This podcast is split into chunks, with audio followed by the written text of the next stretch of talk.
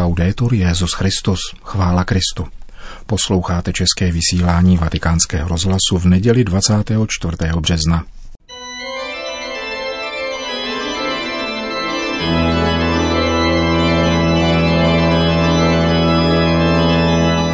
Církev a svět náš nedělní komentář.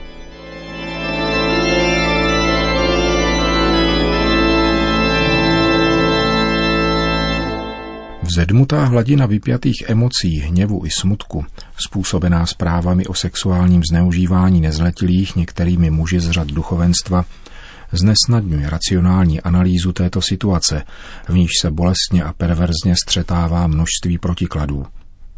Zjištění, která odtud plynou, jsou velice stěsnaná a paradoxní.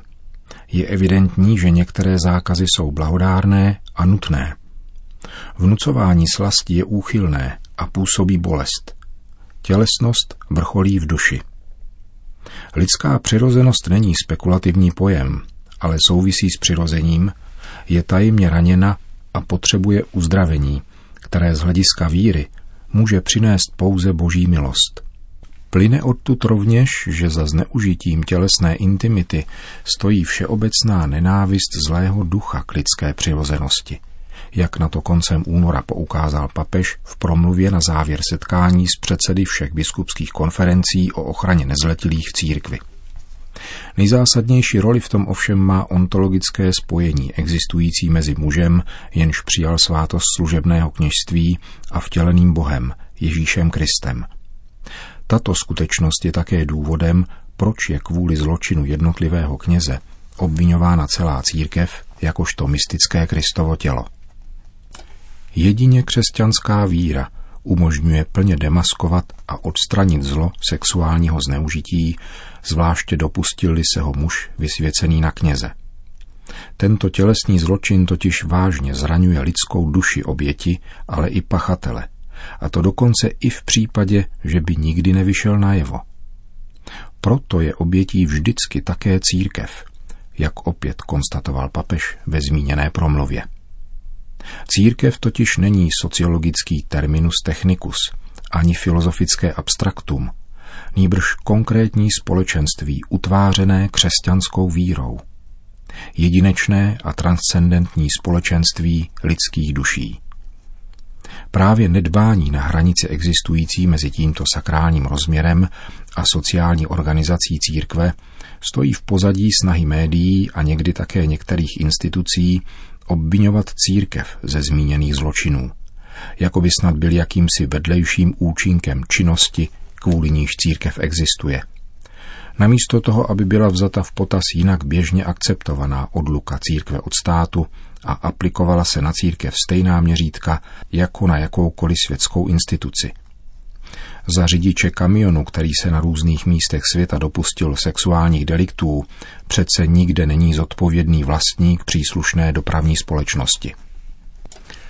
Na západě je delikt zneužívání nezletilých spojen převážně s homosexualitou, protože 80% obětí jsou chlapci starší 14 let, jak připomněl na nedávném samitu biskupů Monsignor Šikluna.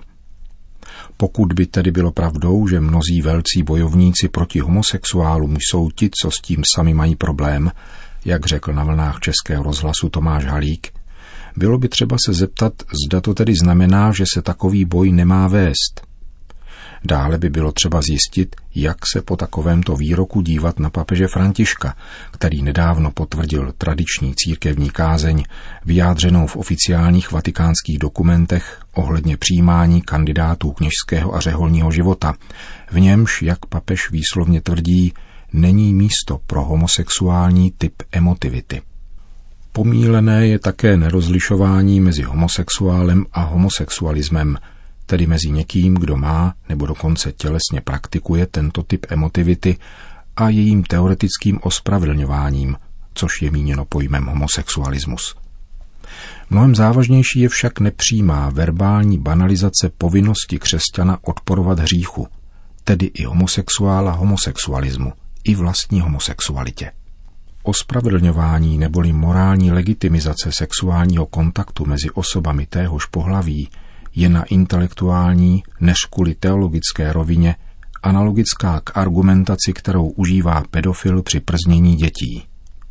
Argumentace ospravedlňující smilstvo mezi osobami téhož pohlaví zneužívá zamlčovaného rozdílu mezi hříchem a hříšníkem a ospravedlnění hříšníka považuje za ospravedlnění hříchu. A zaměňování milosti našeho Boha za prostopášnost je promyšlený skutek bezbožnosti, jak praví list a poštola Judy.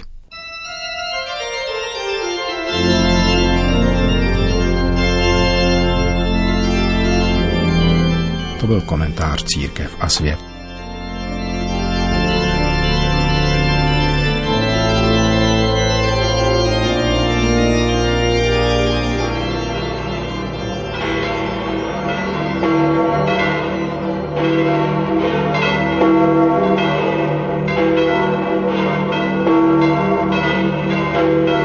Svatopetrském náměstí se předpolednem sešlo asi 15 tisíc lidí, aby si vyslechli pravidelnou nedělní promluvu papeže před mariánskou modlitbou Anděl Páně.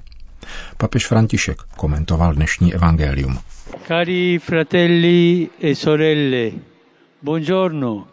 Drazí bratři a sestry, dobrý den. Il Vangelo di questa terza domenica di Quaresima Evangelium této třetí neděle postní k nám promlouvá o božím slitování a našem obrácení. Ježíš vypráví podobenství o neplodném fíkovníku. Jeden člověk zasadil na svoji vinici fíkovník a s velkou důvěrou se každé léto chodil dívat, zdane se ovoce, které však nenašel, protože strom nerodil. Po tři roky se opakující zklamání jej přimělo k rozhodnutí porazit ho a zasadit jiný – Zavolá tedy vinaře, kterému sdělí svoji nespokojenost a poručí mu, aby strom vyťal, protože zbytečně zabírá půdu. Vinař však žádá pána, aby měl strpení a požádá jej, aby mu dal ještě rok, během něhož se bude o strom pečlivěji starat, aby přinesl ovoce. Takové je podobenství. Co znamená? Co představují jednotlivé postavy? Pán vinice znázorňuje Boha Otce a vinař je obrazem Ježíše, zatímco fíkovník je symbolem netečného a splanělého lidstva. Ježíš se u Otce za lidstvo přimlouvá, a to nepřetržitě, a prosí, ať ještě počká, dá mu čas, aby mohl přinést plody lásky a spravedlnosti. Fíkovník, který chce v podobenství pán vytnout, je výrazem neplodnosti – neschopnosti darovat a prokazovat dobro. Je symbolem toho, kdo žije sám pro sebe, v sitosti a klidu, uvelebený ve svém pohodlí, neschopen obrátit pohled a srdce k těm, kdo jsou vedle něho a strádají, trpí chudobou a nouzí.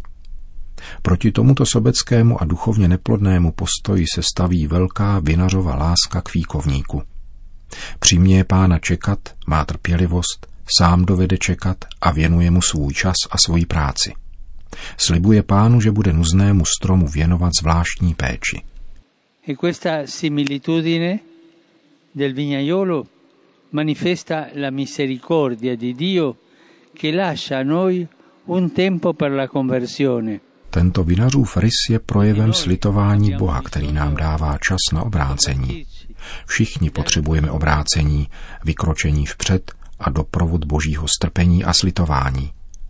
Navzdory neplodnosti, kterou se někdy vyznačuje náš život, má Bůh trpělivost a dává nám možnost změnit se a činit pokroky na cestě dobra. Vyprošená lhůta, udělená v očekávání, že strom nakonec přinese ovoce, ukazuje rovněž na naléhavost obrácení. Vinař říká pánu, nech ho ještě tento rok. Možnost obrácení není neomezená, a proto je nezbytné hned se jí chopit, jinak by byla ztracena navždy. Můžeme v této postní době přemýšlet, co udělat pro větší přiblížení se pánu, pro obrácení a vytnutí toho, co splanilo. Někoho napadne, ne, já počkám až na příští rok. Budeš však příští postní dobu ještě naživu? Přemýšlejme dnes každý z nás, co musím učinit tváří v tvář tomuto božímu slitování, Bohu, který mne očekává a stále mi odpouští. Co mám učinit? Můžeme se úkonem zasvěcení celé svěřit božímu milosedenství, ale bez zneužívání. Nesmíme ospravedlňovat duchovní lenost, níbrž posilovat svoje nasazení a pohotově na toto slitování odpovídat upřímností srdce. Nel tempo di Quaresima il Signore ci invita alla conversione. V postní době nás pán vybízí k obrácení. Každý z nás musí toto volání vnímat, napravit v něčem svůj život, své smýšlení, jednání a vztahy k bližním. Současně máme napodobovat strpení Boha, který důvěřuje ve schopnost všech vstát a dát se znovu na cestu. Bůh je otec.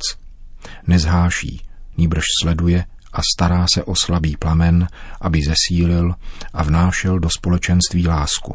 La Vergine Maria ci aiuti a vivere questi giorni di preparazione alla Pasqua Pana Marie ať nám pomáhá prožívat tyto dny příprav na Velikonoce jako období duchovní obnovy a důvěřivé otevřenosti Boží milosti a Božímu milosedenství.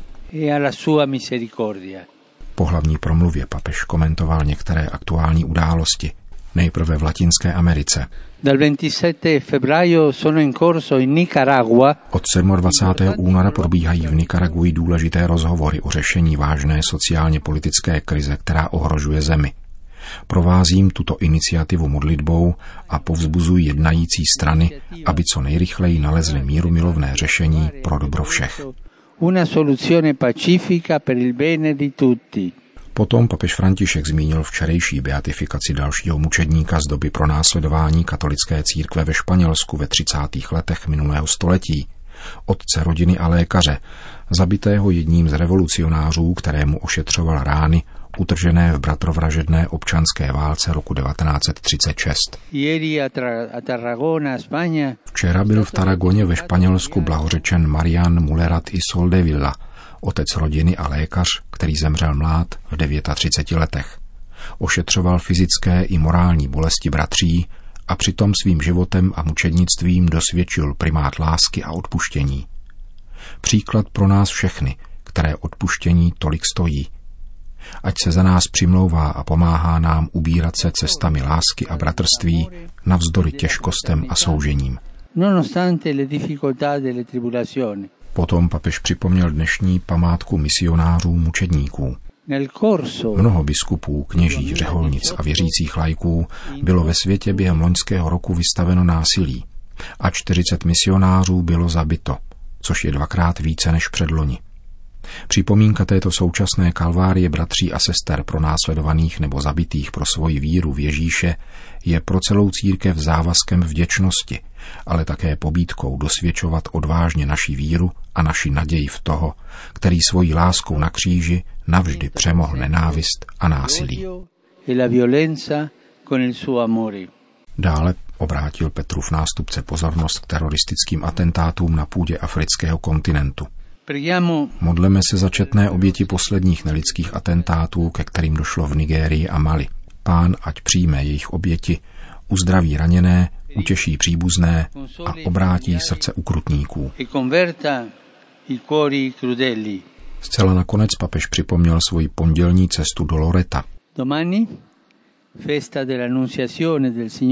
Zítra na slavnost zvěstování páně pojedu do Loreta, do domku Pany Marie.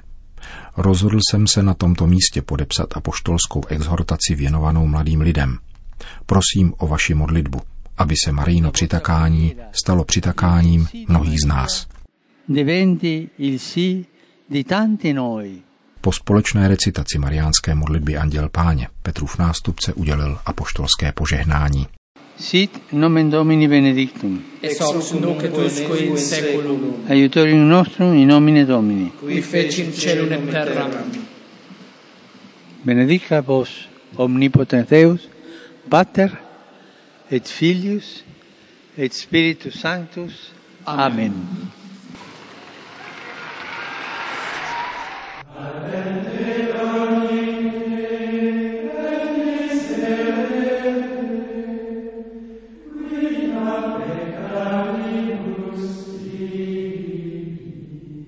Končíme české vysílání vatikánského rozhlasu. Chvála Kristu.